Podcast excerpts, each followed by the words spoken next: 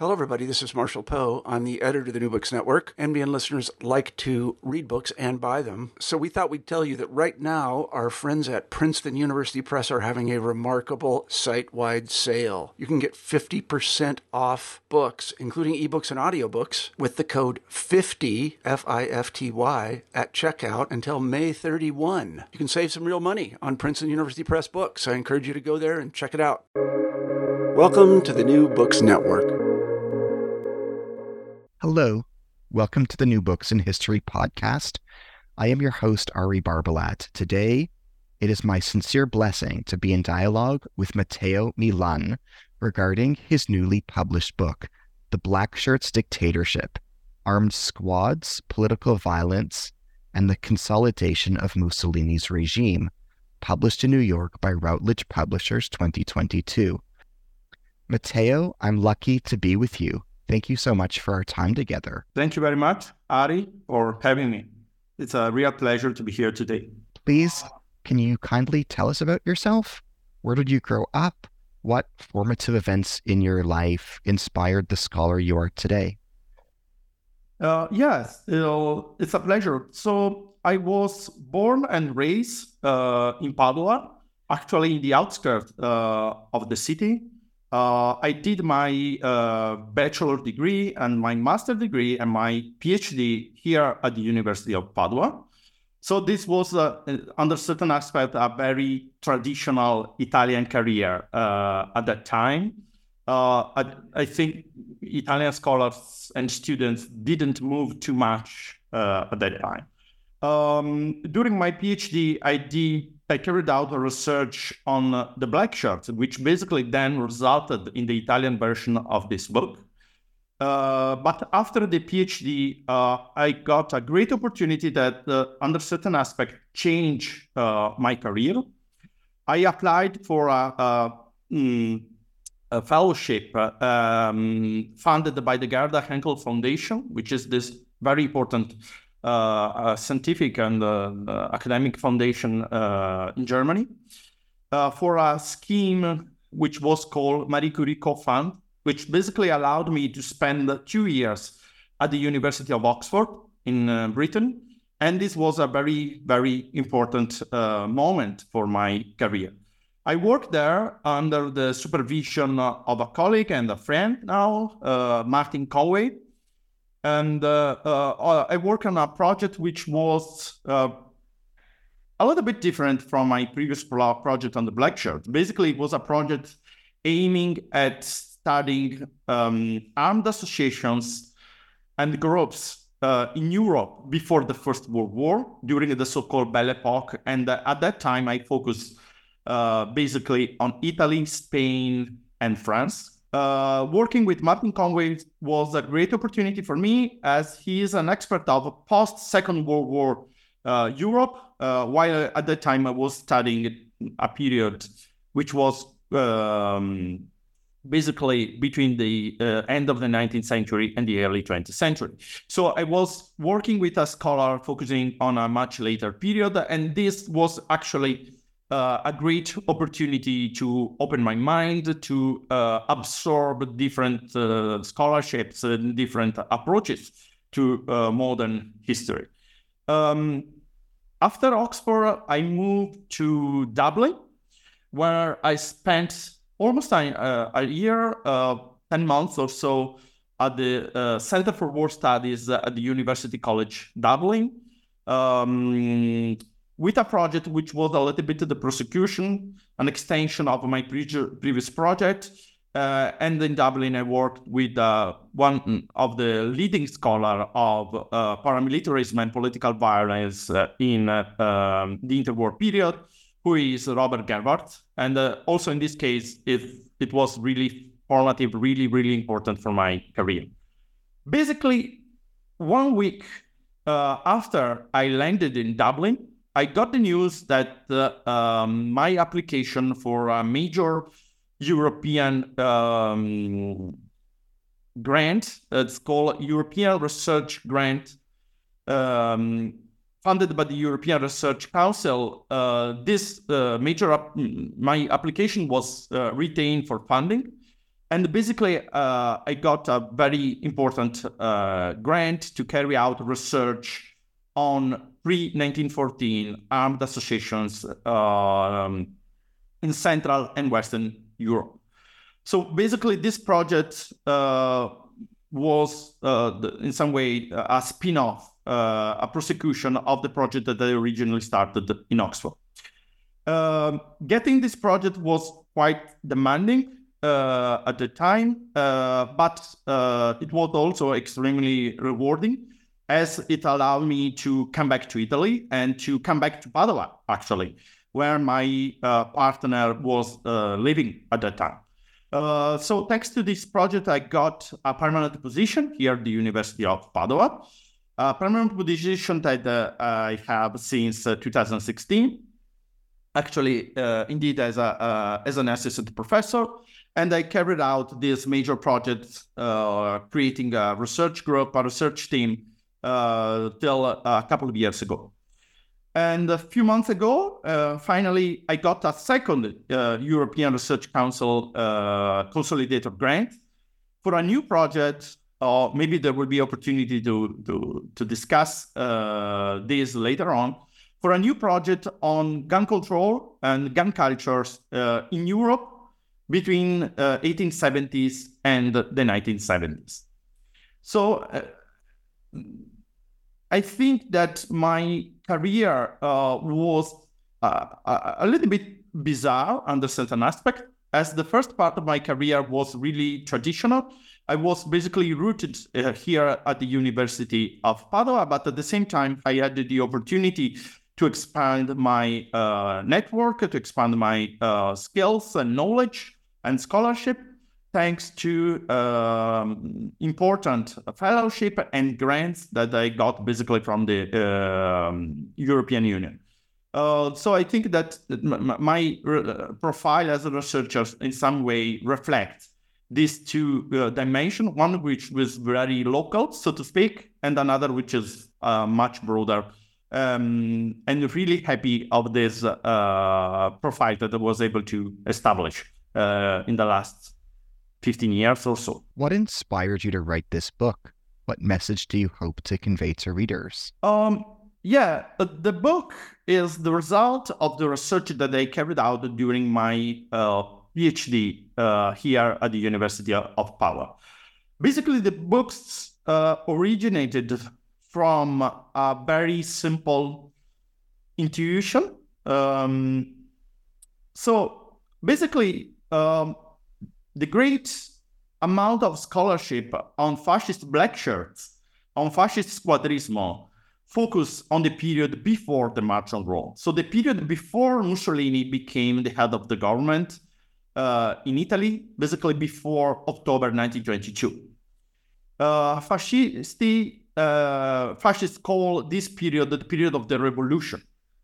Uh, it was a period uh, in which the squadristi carried out uh, uh, multiple very violent actions, which left uh, about between 2,000 and 3,000 people dead in Italy between 1919 and the end of 1922. It was therefore a period marked by violence in which black shirts played a major role and had um, a very, very important uh, role in making Mussolini the head of the government and basically starting uh, a 20 year uh, dictatorship. So it's pretty obvious that scholars uh, focus on this period. And it, it was a period in which black shirt played, uh, again, a very, very important role. They were major political actors, and in some way, they were able to shape the political action and the political agenda of fascism. So my idea when I started my research and then when I started writing this book was to study uh, what happened next. So, from the perspective of a black shirt, uh, you are um, very aware that you played a major role in allowing Mussolini to become the head of the government, in making fascist uh, a regime, a political regime, a very institutionalized and solid political regime. At the same time, all the violence that you displayed in the periods before the March of Rome, after the beginning of the fascist government, basically all this violence was considered similar uh, to criminal activity. So this kind of violence and also the paramilitary organization that the fascists were able to establish basically was no more needed in uh, the new context of Mussolini government. So my idea was to try to look at uh, what happened after the March of Rome to all these people. And we are speaking of uh, thousands and thousands of violent, angry uh, people, uh, the black shirts or squadristi actually, uh, who were very, very aware of the importance that they played in making uh, fascism a successful uh, political movement. Um, so uh, uh, uh, uh I approach this topic from different angles, and I, I, think there will be opportunity to speak about that. And the book is precisely uh, an attempt to look at the longue durée, the long-term consequences of fascist violence throughout the fascist regime and after the um, seize of power by the fascists in October 1922. What are the primary themes in your book? What story does your book tell? Uh, the book tells the story of uh, uh, squadristi, of these people very uh, used to uh, perform uh, violence in a context, in a political context in which uh, fascists hold the power, but in which, at least officially, violence was not tolerated anymore. Uh, I approach the uh, the theme uh, of the book from different angles, from different perspectives. I focus on how the fascist squad, the armed squads which developed uh, in the period before the March of Rome, how they uh, transform themselves uh, after the March on Rome. Uh, many of them became sporting uh, sport teams. Other became some kind of mutual aid associations. Other became uh, and turned into the so-called fascist militia, which was a paramilitary auxiliary police force which was funded by the state. Uh, so we can say that squadrismo continued after the of Rome, but also it changed uh, and it assumed other forms uh, in the process. I also look at the uh, black shirts who were sent to internal uh, exile because they were deemed to be like criminals, um, internal uh, enemies. They were sometimes compared to anti-fascists. But why? Because actually they continued to perform violence in a time in which officially, at least, violence was no more tolerated. So I think that you should understand a very simple fact. Um, after the March of Rome, Mussolini was no more the leader of a, a political party but he became the head of the government and at the same time the minister of interior. So he became responsible for public order. He became responsible for uh, social political peace in the country. So in some way he was the father uh, the political uh, leader of fascism, fascism which built its own success on violence but in a matter of weeks, uh, violence was no more tolerated. If fascists performed violent actions after the March of Rome, basically they were compared to criminals because fascists, Mussolini was now in charge of securing the country, of enforcing uh, law and order uh, throughout the country. So you have this black and white uh, situation which many of the former black shirts actually didn't fully uh, understand. Why I was a hero of the revolution, why Mussolini asked me to kill people, why fascists wanted my violent actions in order to seize power. And now I'm considered like a criminal or uh, actually an anti-fascist because I'm acting against fascism. So you have this very strong um, contraposition within fascism and especially within the shock troops of fascism, within squadrismo. And the books want to investigate these contradictions. Because actually, one of the main arguments of the book is that uh, fascist violence after the March of Rome was, yes, officially uh, um, condemned by uh, Mussolini and other fascist leaders. But at the same time, it was necessary. Uh, Mussolini's regime needed uh, squadrist violence. But at the same time, Mussolini wanted that former squadristi uh, now they they need to be disciplined. Uh, they n- need to be obedient to uh, Mussolini. And the reason why fascist violence was necessary was that uh, Mussolini and other fascist leaders seized power in October, November 1922. But basically, they didn't control the souls, the conscience of Italians. So fascism and its violence was necessary basically to show that uh, the fascist regime was there and it was there to continue across years. So fascist violence was there to show that no opposition was possible within the fascist regime.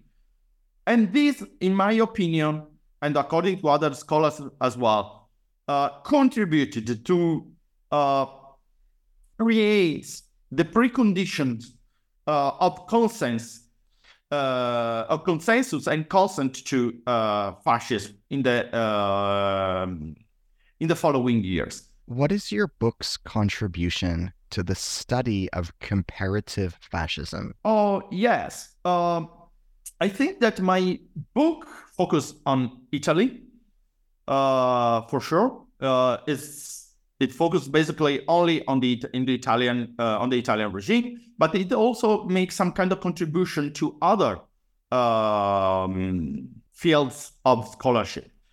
In I, I would say two ways.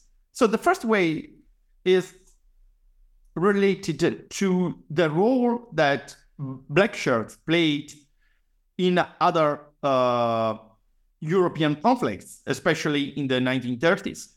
And I'm referring to the uh, so called Abyssinian War and the uh, Civil War in Spain. Especially uh, related to this second conflict, the, the Spanish Civil War, former squadristi who fought during the so called fascist revolution, so before 1922, actually were used uh, by the fascist regime as organizer of paramilitary groups also during the Spanish uh, Civil War. Of course, they fought on the side of General Francisco Franco, they fought on the side of nationalists uh, in that conflict. Uh, they fought as part of a officially uh, volunteer army that Mussolini sent to Spain in support of Franco. Uh, in particular, in my book, I focus on uh, a very interesting uh, squadrista, a figure of squadrista called named uh, Arconovaldo Bonaccorsi. He is from Bologna, and for his entire career, basically, he uh, had just one job, uh, the squadrista. So for his entire career, he was a, a member of the shock troop uh, fascism. Uh, he also had a sort of a secondary job. He, officially, I mean, he was an attorney, but basically, he used violence and intimidation and threat and menace also uh, when uh, acting as an attorney in the civil processes uh, and trials and so on and so forth. Uh, anyway, at the beginning of the Spanish Civil War, Mussolini sent Bonaccorsi to the Balearic Island, and there he organized paramilitary group which basically spread death and terror uh, in the island and played a very, very important role in securing the nationalist, meaning Francoist, um, power uh, into uh, the island. Actually, this originated also a lot of conflict between Italians and uh, Spanish nationalists. But I think that Bonaccorsi uh, is a very important figure and um, actors also in connection with uh, scholarship on the Spanish Civil War. Um, the second aspect uh, through which this book uh, contributed to uh, the study of um, uh, comparative fascism is more general. Uh, I think that the book makes an important contribution to study what happened after so-called revolutionary uprising. So what happened to the die-hard shock troops once they seized power? I think it is a very important uh, issue in current scholarship. Um, it's an issue that has not been very well investigated, uh, perhaps. Um, as many scholarship, we are used to think that once they have seized power, the the die-hard, the more violent sectors of revolutionary movements tend to be absorbed uh, into the regime that they contributed to create. But I think this is quite simplistic uh, pictures, and as my book show, violence played a very important role also uh, in Italian fascism. And here I would like to say a final thing uh, regarding this question, as I think that for a long period, uh, the Italian fascist regime was considered by many scholars, starting from Hannah Arendt, uh, but also other scholars, was considered as a quite mild regime, of course, compared to uh, the Nazi regime in Germany. Uh, a Spanish uh, scholar, Javier Rodrigo, defined this reduction uh, and Hitlerum, which is basically reduction to Hitler, so to speak. It's a Latin um, phrase.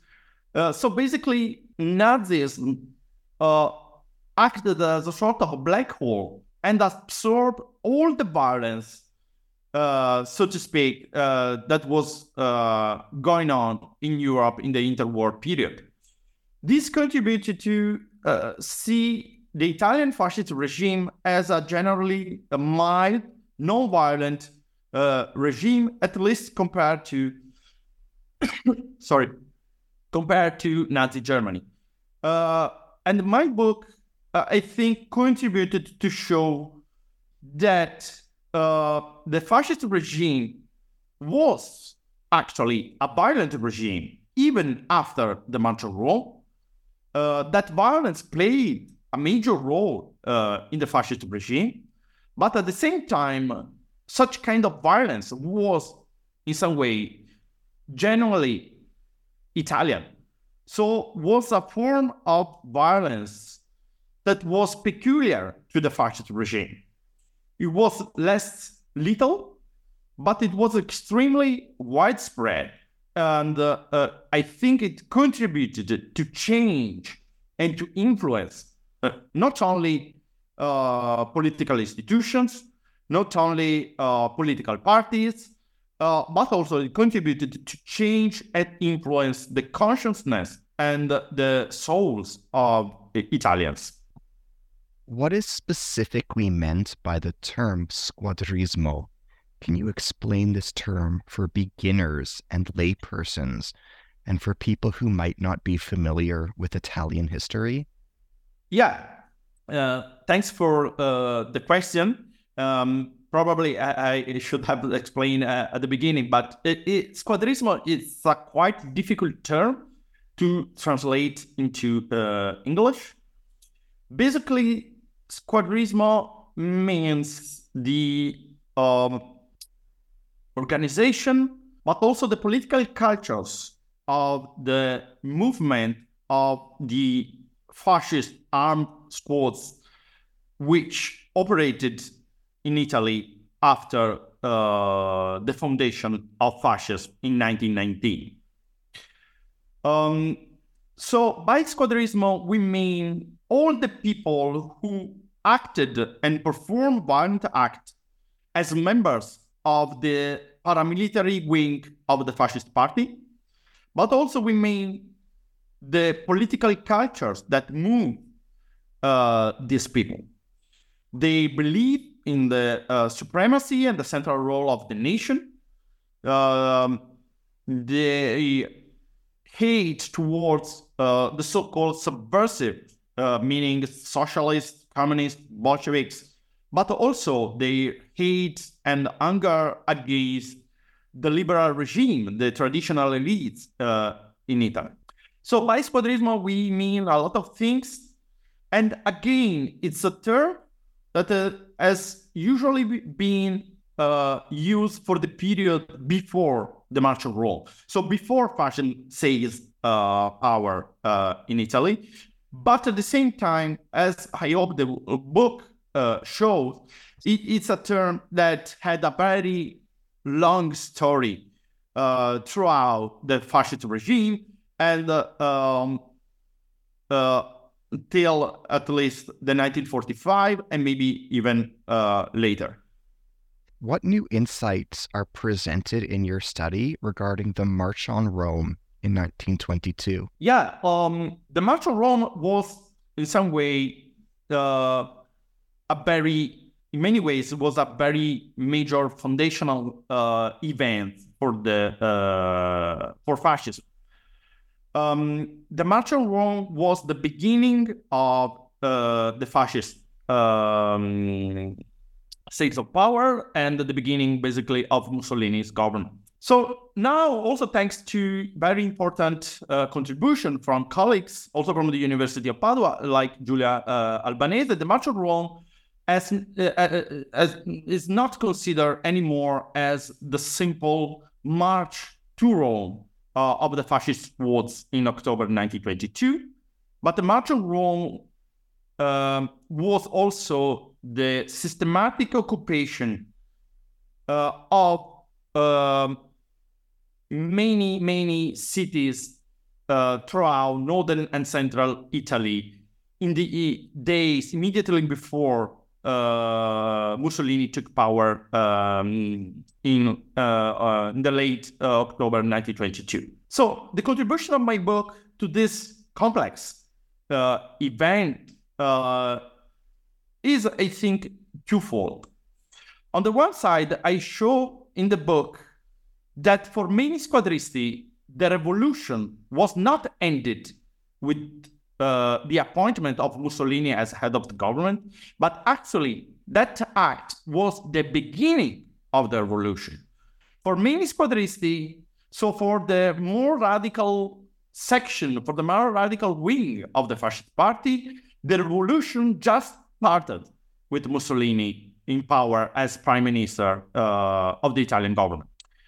Uh, because a lot of people wanted to get rid of uh, um, uh, traditional liberal elite with the king, some of them, they wanted a true revolution and they believe that this revolution uh, cannot result simply in a sort of uh, traditional political agreement um, and in a mm, coalition government as uh, Mussolini, first Mussolini government actually was. Um, the second aspect which is, I think, much more important that my book investigates, is that for many squadristi, uh, the on Rome was also um, the, uh, a turning point in their personal life. So I think that the book combines a more institutional uh, dimension, the dimension of squadrismo as a collective movement and a collective political culture, and combine this with a very personal insights uh, in the lives of many squadristi, so a more individual dimension. And I think that to understand, to fully understand squadrismo after the martial law, we should take into consideration these two aspects. A more general one, a more institutional one, a more collective one, and a more individual aspect.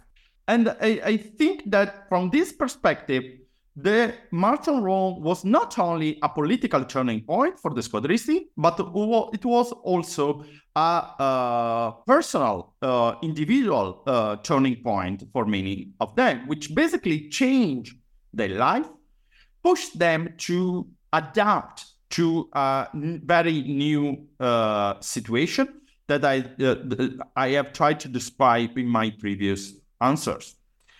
Um, there is then perhaps a third aspect, actually, uh, which is the fact that um, traditional scholarship, and I'm thinking to uh, a very, very important historian uh, who wrote a major and uh, seminal uh, Mussolini's uh, biography, Renzo De Felice, Renzo De Felice actually stated that uh, the real, actual fascist regime started only in January 1925.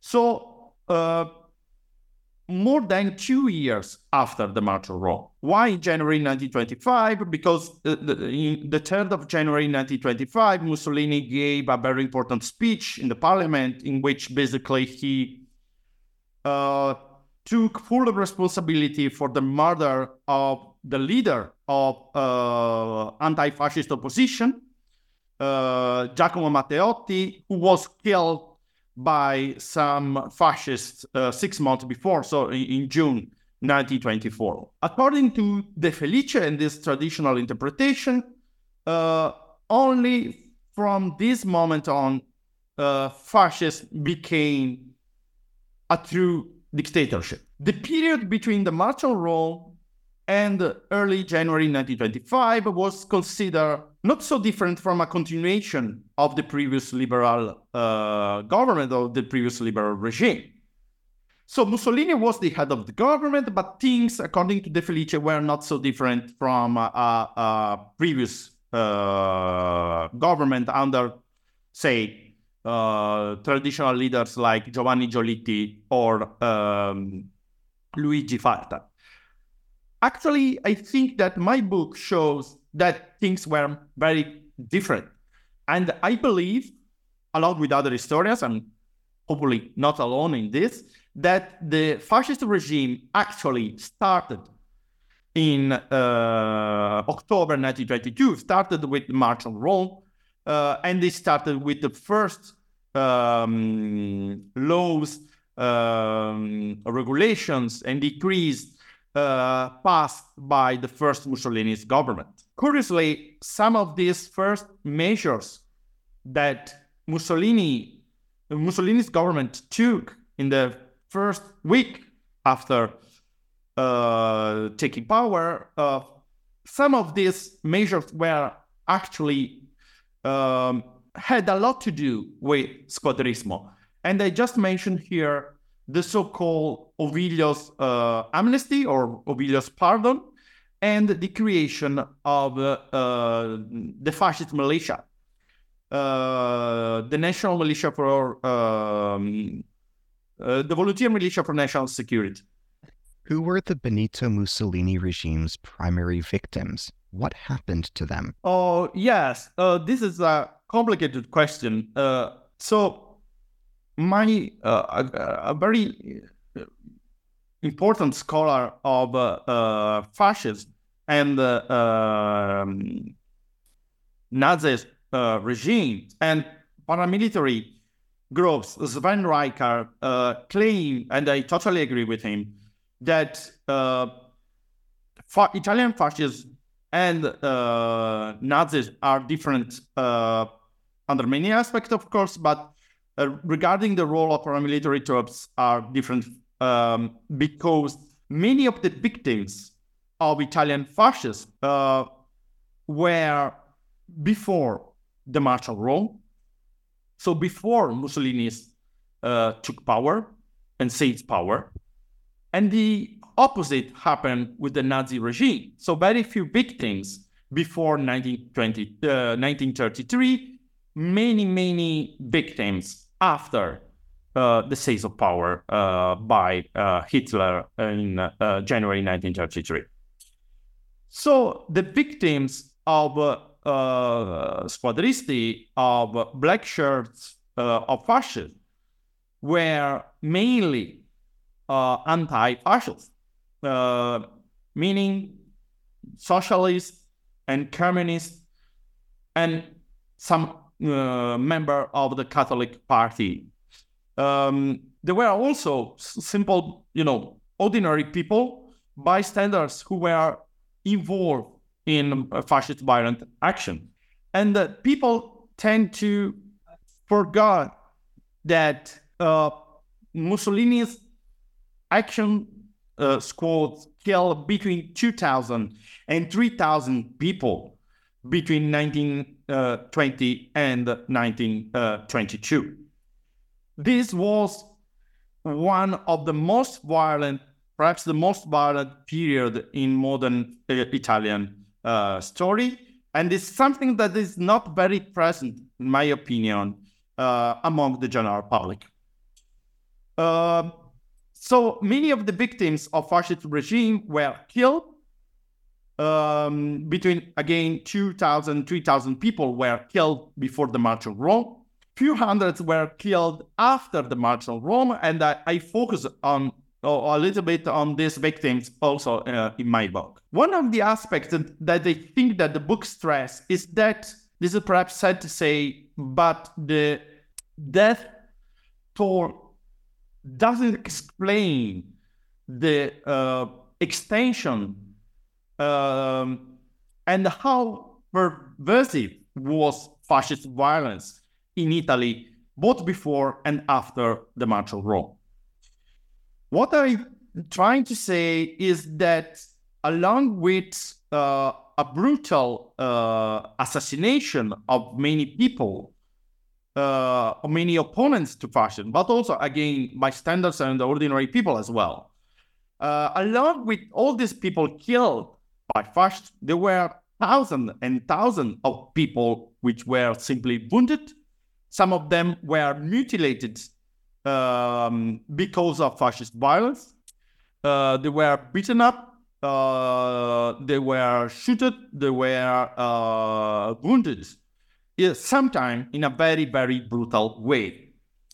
And many of these people uh, with, uh, who were uh, wounded or mutilated actually died several months or years after uh, the uh, original beating and the, the, the original uh, violence that were performed that was performed against them. So Today, unfortunately, we don't have a really clear picture of the extension and uh, capillarity of fascist uh, violence in Italy, uh, both before and after the March on Rome. Uh, so I think that, again, as I mentioned before, uh, this is really important because I think that we should understand the specificities and the uh, peculiar features of uh, squadristi violence, meaning the, the, the, peculiarities of fascist, Italian fascist uh, violence, which was really different uh, from uh, Nazi uh, violence. How bad was Benito Mussolini? How does your study help answer this question? Wow. Um, so Mussolini, uh, I think, was a very um, uh, so to speak, I mean, to, to, to answer it straightforwardly uh, to your question, was a, a, very bad person, of course. Though he was always very uh, careful not being involved directly with violence. So Mussolini, it's very hard to find, you know, episodes of Mussolini with uh, a revolver in his hands, killing people, shooting at the opponents, so to speak. But as many dictators, he was, of course, responsible of major uh, episodes of uh, uh, violence, of very violent campaigns, which were unleashed by fascist uh, troops, by the Italian army, especially during the Second World War. And also, this is very important, and this has been investigated in the recent years. Uh, the fascist regime was extremely brutal, extremely violent. Um, in colonial campaigns, first in Libya and then in uh, Ethiopia, uh, in which the Italian army and fascist troops use poison uh, gas, use uh, hmm, built concentration camps, use uh, violence, indiscriminated violence against civilians. Of course, in the colonial context, uh, a lot of um, it, it's a very complex uh, context. Of course, racial uh, bias and racial uh, discrimination played a major role in legitimizing and in some way authorizing this kind of violence. But this violence, and there are documents on that, was ordered in many cases, uh, in the great majority of cases actually, was ordered by Mussolini himself.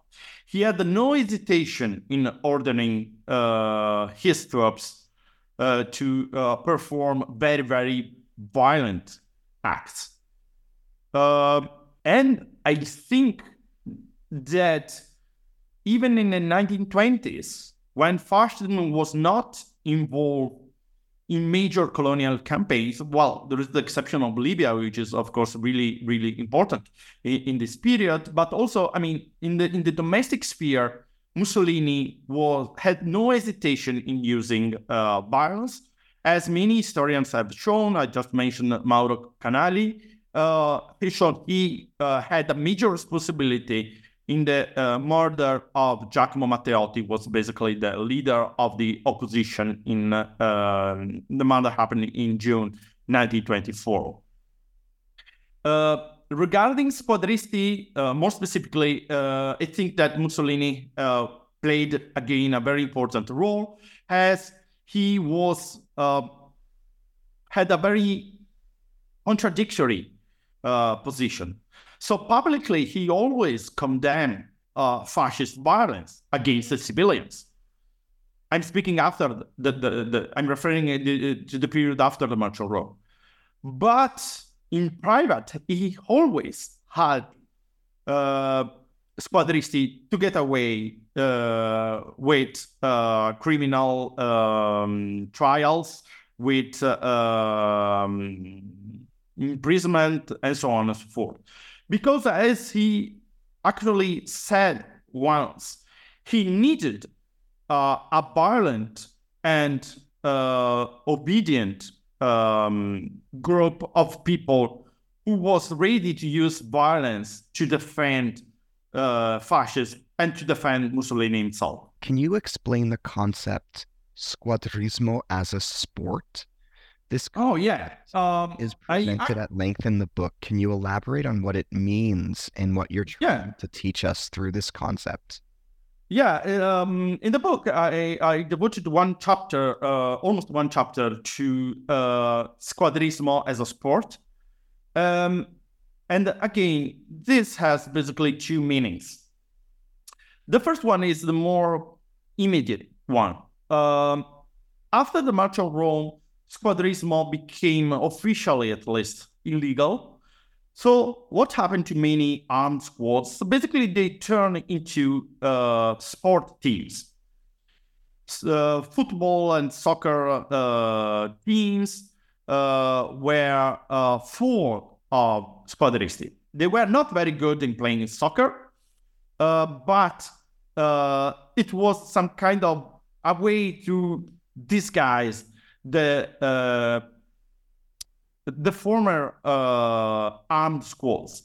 Basically, they changed their name, but they uh, continued to perform very violent acts against uh, opponents or even sometimes against other fascists. Um, so in, in the book, I gave multiple example. One of that is the, the, uh, an example from Genova, from the city and port of Genova, and is the so-called Squadra Vola. Vola after the name of a fascist who was uh, killed in action. Uh, originally, the the the Vola uh, squad was actually a, a, part of the armed squad of fascism, but after the March on Rome, it became uh, became a sort of uh, sporting um, team. It was eventually absorbed into one of the um, most important. It's a way it still exists uh, teams, uh, soccer teams of uh, the city of Genova. Um, but actually, they were not very good, as I mentioned before, uh, in playing soccer, as it was an opportunity to hide the violent potential of fascist sport under, you know, this sort of idea of a sport association, a sport team, and so on and so forth. So it was a way through which Squadrismo continued his life across the uh, Mussolini's dictatorship. This is perhaps the most obvious aspect. The second aspect uh, has much more to do with the individual uh, dimension of violence for many squadristi. So uh, many historians, starting from uh, Emilio Gentile uh, and Sven Reichardt uh, again, stress uh, a very important fact, in my opinion. So violence performed by the squadristi was not simply a kind of violence carried out to achieve political aims violence for the squadristi was important in itself, was a way of showing their courage, their masculinity. Uh, it was a way to keep the group uh, together. It was a way to make sense under certain aspect to the lives of these individuals. So it was also uh, a fun was something funny, was something uh, nice for these people. It was actually like a sport. Uh, committing violence was morally uh, legitimated for the members of the fascist vote. uh, and it was therefore, for many of them, uh, was not something bad, but was something nice. It was a way to uh, impose uh, themselves and their political culture. And this is true, I think, also after the March on Rome and in many of these uh, uh sports teams uh, like uh, action squad, armed squads, I believe that squadristi continued to perform violence as a sport. In what ways was Benito Mussolini's consolidation of power in Italy similar to and different from Francisco Franco's in Spain and Adolf Hitler's in Germany? Okay. Uh, so, the one very uh, important aspect is the way through which the three dictators uh, took power, uh, in my opinion. As I mentioned before, uh, Mussolini took power after a period uh, which was marked and characterized by extremely high levels of violence for a country uh, which was not um, destroyed in its institution. So we have a legitimate government in Italy at that time we had police forces, we have an army, all institutions were more or less working, working in that period. Um, and this is why the notion, the concept of civil war applied to uh, Italy in the period 1920-1922 is quite controversial, and there is no agreement among uh, historians. The German case was really different, as Hitler was able to create a, a major electoral and political consensus around its own movement before becoming uh, first chancellor and then president of uh, Germany. We should remember that at the moment of the uh, March on Rome, there were more or less uh, less uh, a little bit more than 30 uh, members of parliament, fascist members of parliament in the Italian lower house. So a very, very small number of fascists were MPs uh, representatives in um, in the Italian parliament. So fascism at that time didn't have electoral uh, consensus, didn't have political uh, power in the sense of uh, support uh, gained through uh, elections. And this is why, according to Reichardt, Sven Reichardt, violence played a much more important role in Italy uh, uh, than in Germany um, in the size of power. Uh, there, therefore, in the size of power by Mussolini uh, compared to uh, Hitler. The Spanish case and uh, the case of Francisco Franco is again different, as Franco was able to become dictator um, only after a very, very brutal, violent, and uh, um, uh, very uh, terrifying civil war, which lasted for three years. So the Spanish Civil War was an actual civil war. I think that there is no uh, doubt about that. And the, the number of people, uh, casualties, people what, who was uh, who were killed and uh, injured uh, during the civil war was much much higher compared to Italy.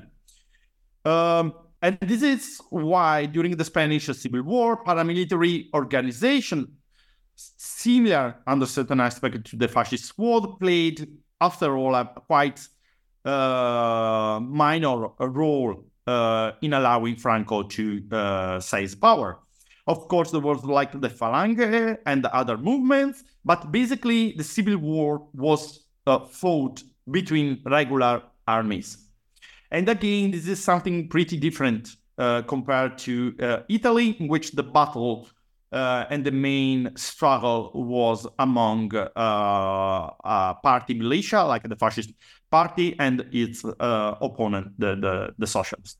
Of course, things change pretty much and pretty tragically uh, after uh, the seize of power, as as we all know, uh, the German dictatorship became a very uh, brutal and uh, genocidal regime. Um, again, however, we should not we should not uh, underestimate the impact of violence performed by uh, the Italian fascist regime after the March on Rome. It was different, for sure, from the Nazi one, but it was also really peculiar and it generally speaking, I think it was much more violent than uh, the general public, sometimes also some historians usually think. What does your book teach us about prisons and police in fascist Italy? Oh, yeah. Um, I think that the book shows that um, police forces, and I mean the official state police forces like state police, uh, carabinieri, and others, uh, were not the only actors to enforce law and order and to carry out uh, violent action against opponents in the fascist regime. So after 1922. I think that my book shows pretty well that on the one side, you have these official uh, forces, which were state forces, that uh, since the 1922, actually, immediately after the March on Rome, were controlled now by fascist leaders. Uh, so on the one side, you have the police forces, the traditional police forces, and on the other side, you have this kind of informal policy carried out by the fascist squads. It was informal, it was unofficial, but it existed throughout the fascist dictatorship. So on the one side, uh, you have official repression, but on the other side, you have this underground, unofficial, low-level series of intimidations, violent acts, which were performed and carried out by fascist squadristi throughout the duration of the fascist regime. Sometimes the two forms of violence uh, interacted. Just a short example um, it was pretty common for political opponents to be sent to jail uh, by ordinary tribunals, by the special tribunals, but also it was some kind of political uh, tribunal uh, in Italy, but also they were sent to an internal exile and so on and so forth. So there was this very uh, broad and articulated uh, repressive police uh, regime operating pretty well, especially after 1925 and 1926 in Italy. But again, this was only the official uh, side of repression in Italy. So it was pretty common that after an opponent was released from uh, jail, from internal uh, exile, the so-called confino di polizia, he was not only followed by police forces, but it was often beaten, intimidated, uh, uh, harassed by black shirts and other squadristi.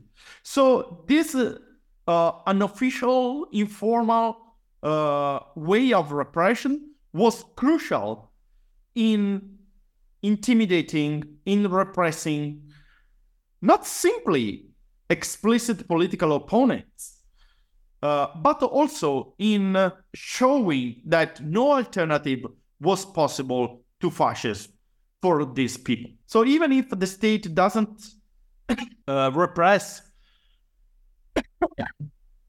sorry, even if the state doesn't uh, carry out official repression,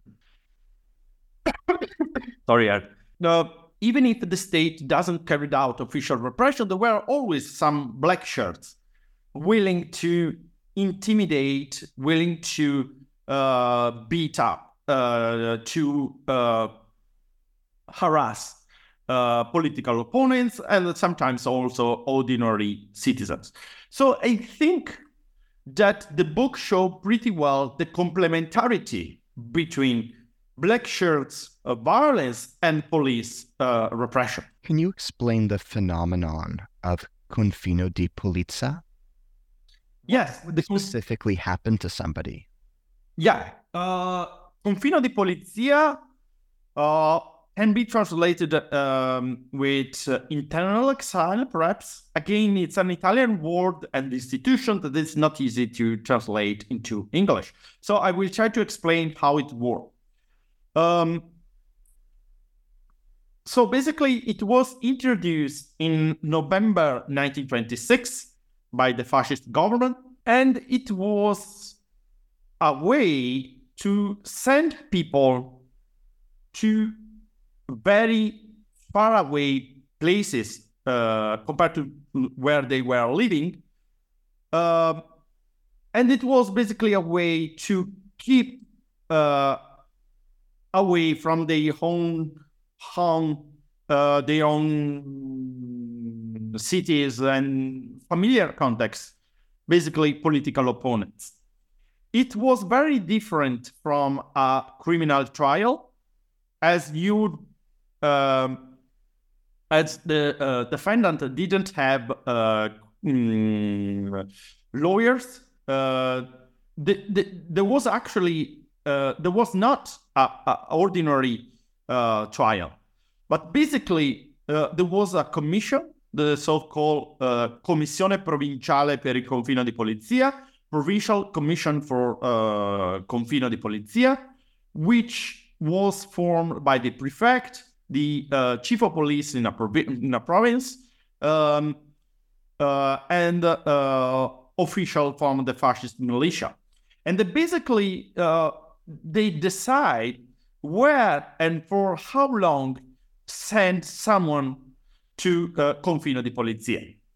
So basically, there was no trial uh, because, and this is, I think, a crucial point, to in order to be sent to uh, Confino di Polizia, it was not necessary that someone committed an actual crime. You may be simply a suspect of carrying out anti fascist activities, of subversive activities. Police arrive in your own house, they put into jail for quite a long period sometimes. In the meantime, this commission decides uh, whether or not you were guilty of anti fascist activities, anti national activities, and so on and so forth. And in the many, many cases, you were found guilty and you were therefore sent to very, very uh, isolated places, usually in southern Italy or in Sardinia, or even in small islands. The interesting thing that my book investigate is that uh, also some of the former black shirts were sent to internal exile. They were sent to Confino di Polizia. Why? Because they were considered as opponent to the fascist regime. They were considered enemies of the fascist regime. They were considered basically uh, criminals or troublemakers. They were considered hooligans. They were considered indisciplined people. Um, why they were considered such? Because basically they carried out and continued to perform violent acts. The funny thing is that many of these violent actions were not simply the results of the uh, of these people, but it was the result of orders by fascist leaders, provincial and sometimes national fascist leaders. So these squadristi were carrying out uh, violent actions because they were ordered to do so by fascist leaders. Again, in a context and in a period in which violence was no more tolerated by fascists, but it was nevertheless necessary for the reason that I explained uh, a few minutes ago. So many of these squadristi were sent to political uh, exile, to uh, Confino di Polizia, but in many cases they were released immediately after they were condemned, so after a few weeks. From my perspective, it was extremely interesting to look at the documents and the records in the archives um, of these people. Because, you know, you have personal files which are full of letters, of personal letters by former black shirts, in which they tell their mother, their family, as well as they tell Mussolini himself how brave they were, how violent they were, and what fascism and what uh, squadrismo meant for them. So I think that these are extraordinary uh, documents to uh, extremely useful, extremely fascinating to understand what meant to be a black shirt, to be a squadrista for uh, these people. And so I, I, was really happy when I had the chance to uh, find this document, which are pretty new. They were um, never, they have never been studied in a systematic way uh, before.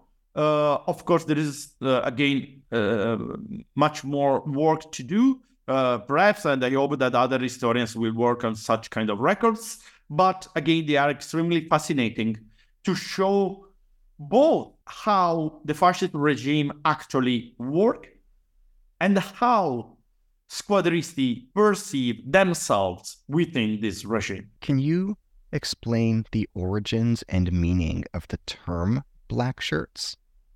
Oh, yeah. Um, mm, so black shirt uh, is basically a synonymous for uh, squadristi, and the other certain aspect is a synonymous for fascist.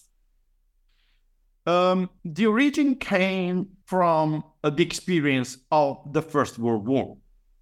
During the First World War, the Italian uh, shock troops, the so-called Arditi, used to wear a black shirt.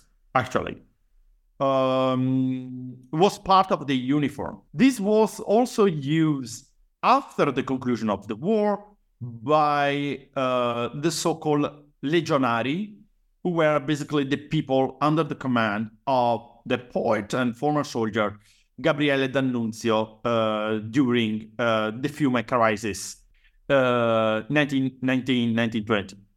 And basically, the fascists took inspiration, so to speak, both from the Italian shock troops and uh, D'Annunzio's troops uh, for their own uniform. The nice thing, interesting thing, curious thing, perhaps, is that the black shirt became, uh, uh you know, a very common uh, part of fascist uniform quite later on. We don't, uh, I mean, we shouldn't imagine and think of young squadristi carrying out violence actions uh, wearing the black shirt. Usually, these black shirts were made of silk, so they were pretty expensive. So they basically uh, used to uh, wear the black shirts only for official uh, occasions, for official ceremonies, during funerals, during public meetings, during uh, um, uh, parades, and, and so on and so forth. At least before the March of Rome, the black shirt was, you know, the, the, the, the uniform for the important occasions, was not the uh, everyday uniform of the black shirts, despite the name. And how does your study recontextualize Italy's invasion of Ethiopia and Italy's intervention in the Spanish Civil War. Yeah, um, I um, in one of the final chapters of the book, I explore again the the the as I mentioned the biography of the Arconovaldo Bonaccorsi, who was a very important, at least in my opinion, but also in some way, you know, very uh, representative uh, squadristi, uh, squadrista um, in Italy and uh, he uh, had um, he played a quite important role uh, during the Spanish Civil War, where he was sent by Mussolini to the Balearic Island, and there he organized a paramilitary group um, called the Death Dragons. Um, and it was responsible, uh, it was the main uh, perpetrators of several violent acts and uh, death uh, in the island. So, what the book stress is that uh, people with skills and a background as a squadristi became useful again for the fascist regime in the Spanish Civil War. Uh, Bonaccorsi was also uh, sent some years later to uh, Ethiopia after the invasion uh, of the country, uh, so basically a little bit before the uh, the outbreak of the Second World War. So he didn't play a major role during the invasion of the country, but only later on after the, the, the, the experience in Spain. And again, there he used the uh, his uh, skills that he had acquired um, before the March of Rome, so between 1920 and 1922, he used these skills, he used his background as a squadrista to perform violent actions during the Second World War, uh, fighting uh, in uh, Ethiopia. And I think that under this aspect, there is a clear continuity between the experience of um, uh, violence before the March on Rome and violence perpetrated by former squadristi, or maybe it would be more correct to say new squadristi um, during the Spanish Civil War, as well as during the invasion of Ethiopia and even the Second World War. But the book also offers other uh, minor examples of this uh, continuity and the involvement of uh, uh, former squadristi in uh, the Spanish Civil War and the Abyssinian War. What is your book's contribution to the study of totalitarianism? Uh, yeah, I, I, think that again, thanks for the question. It's a very, uh, it's a wonderful question, and it's also quite complicated uh, for me to answer, but I will try nevertheless.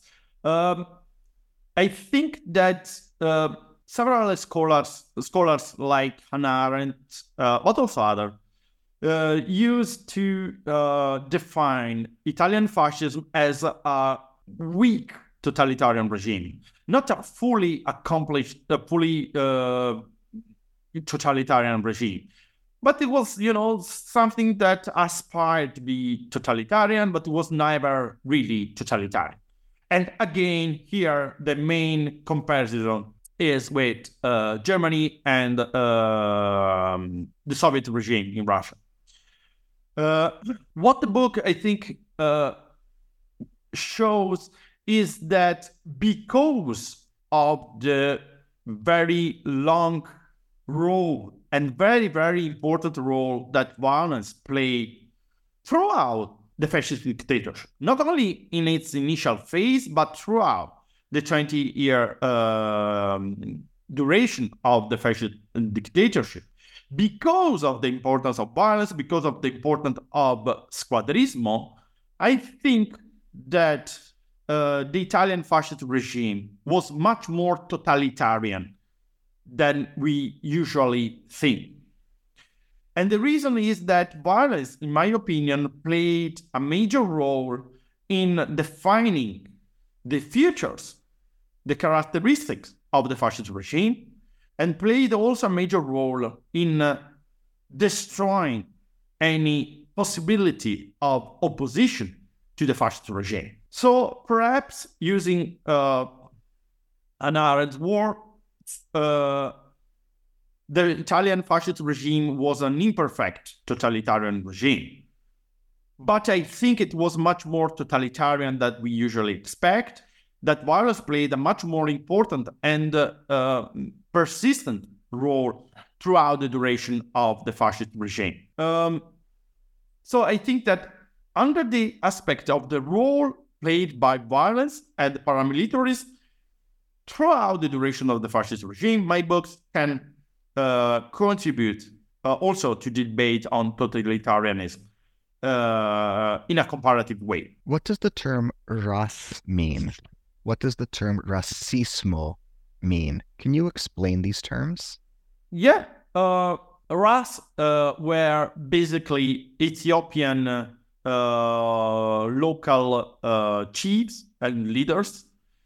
Uh, they were usually leading um, ethnic groups in the former Ethiopian empires.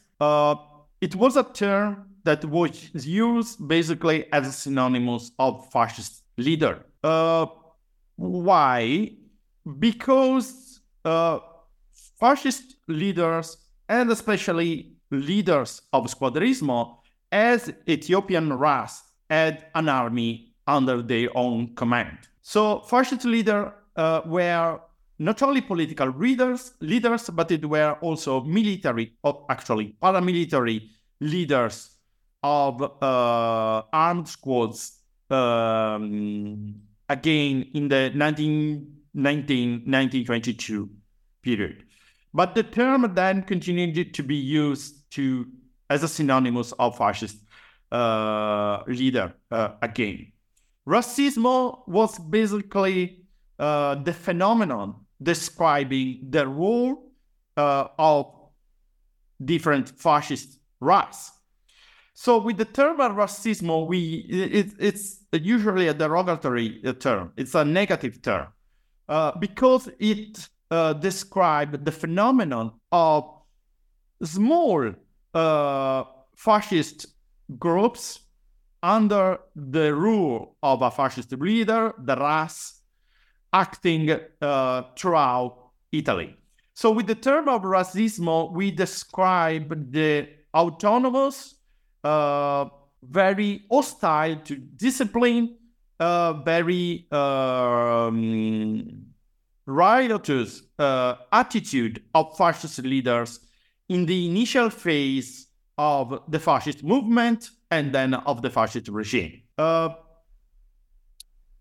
just to clarify, the term was not used and employed by fascists after the Abyssinian War 1935-1936, but it was used much more uh, early on uh, as it was a quite common term uh, in Italian um, uh, language because of the experience of the colonial experience of liberal Italy in Ethiopia, which resulted in uh, usually you know mass the and very uh, bloody defeats by uh, of the Italian armies by the Ethiopian armies in the late 19th uh, century. So there was a term which was pretty common uh, among Italian people and was used by fascists to describe the autonomous political and military powers of many of their leaders. What kinds of lynchings took place in fascist Italy? Uh, lynchings? Uh, yeah. Uh, so uh, lynchings were pretty common. Not well, common. It's maybe a little bit like excessive. I mean, they, they took place uh, during the um, period before the martial law. Uh, people was beaten uh, to death, were killed um, by fascist squads. However, in uh, this was many cases the results of uh, excessive violence. So lynchings were not ritualized, so to speak, as they were. Uh, it's not my cup of tea, but I guess they were in American history. Sometimes, uh, nevertheless, they happen. Um, and again, they were the result of uh, excessive violence, usually performed by the black shirts. Uh, what is interesting to uh, stress, in my opinion, is that sometimes uh, the black shirts perform excessive uh, violence. So violence which was not necessary to harm, to uh, or even to kill the opponent. They want to destroy not only uh, the opponent but also the body of the uh, of the political enemy. And this happened in many cases uh, before the March of Rome, but also after the March of Rome. And in my book, I stress a very important important uh, episode, which is the so-called Turin mm, massacre, which happened in December 1922, in which the bodies of uh, some uh, anti-fascist uh, opponents were humiliated and uh, in many cases uh, destroyed uh, by the fascists in a very brutal and gruesome uh, way, which uh, uh, was really, really important uh, also from a symbolic point of view as it aimed to show the extension and the brutality of fascist violence in this period. What is your book's contribution to the study of political violence? Oh, yeah. Uh, this is surely a broad uh, question. Uh, it's very hard to define what political violence is. There is a lot of debate among historians. It's a general con- concept. For someone, is uh, too general. For others, is uh, um, is perhaps too uh, specific. Um, so my contribution to political violence is um, again linked to the fact that political violence was a multifaceted uh, phenomenon, at least in fascist Italy. It happened in many ways. Uh, the book shows that along with official state repression, you have black shirts repression, which was a complementary, but not a, a, a different kind of, of uh, repression. It was complementary. It, it, it, it fit very well and worked very well with official violence uh, performed by the state.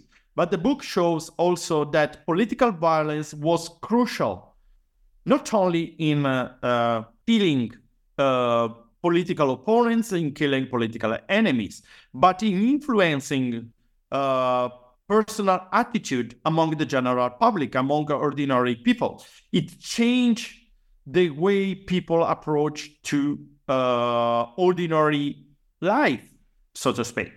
I mean, fascist violence was important because it was uh, extremely widespread.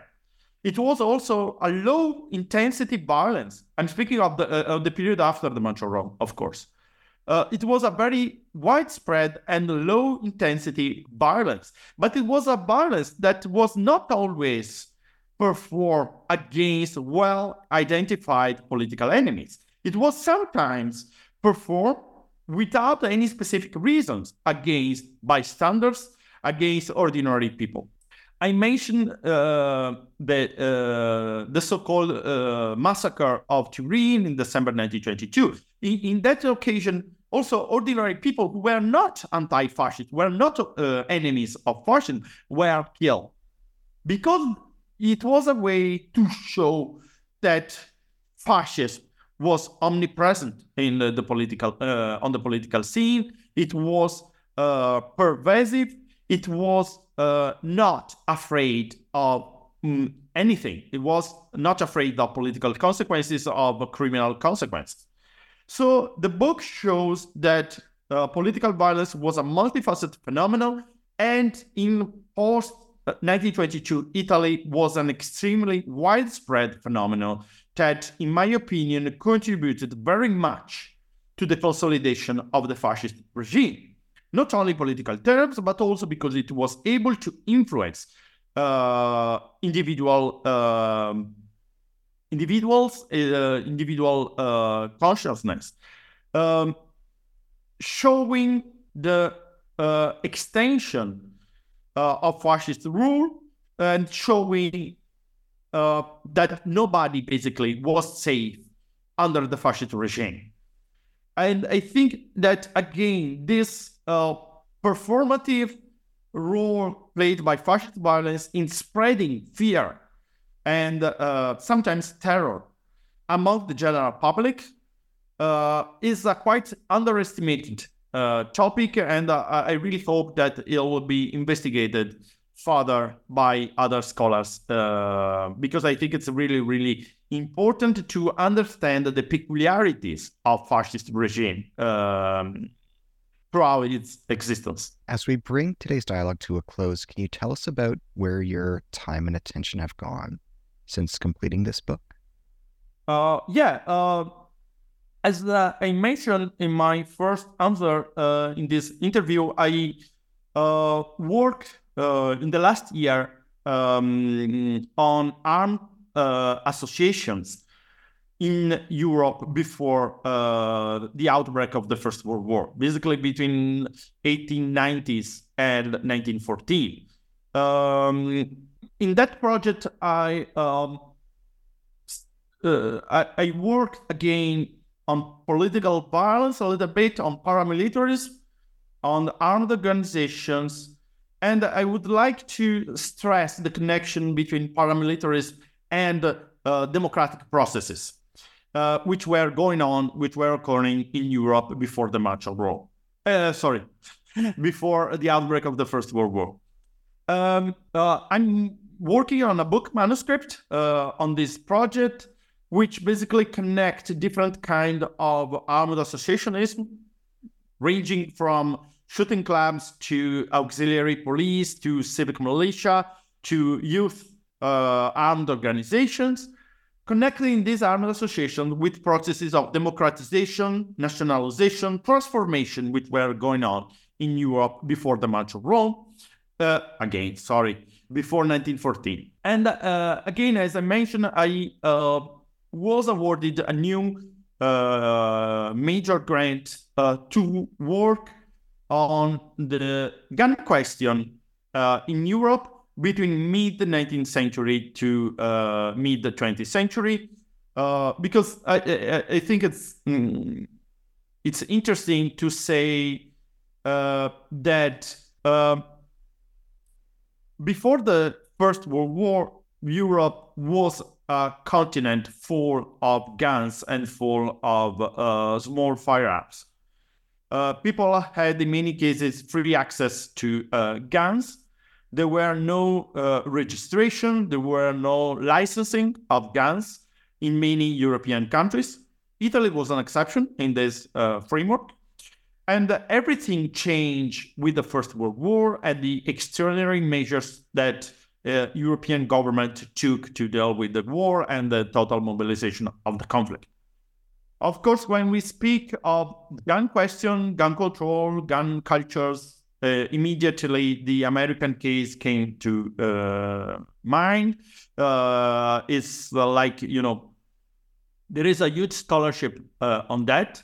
So my idea is basically to uh, see what was going on at that time in Europe because as I mentioned, at least before 1914, Europe was a little bit more similar to the US than we usually uh, think and expect. So I move away from uh, uh, fascism, I move away from uh, um, high levels of political violence, but I'm still working on the connections between uh, statehood and uh, violence, uh, with a focus now more on uh, democratic context, peaceful context, uh, and not uh, only on civil wars or uh, fascist regimes. I wish you the very best with your scholarship ahead.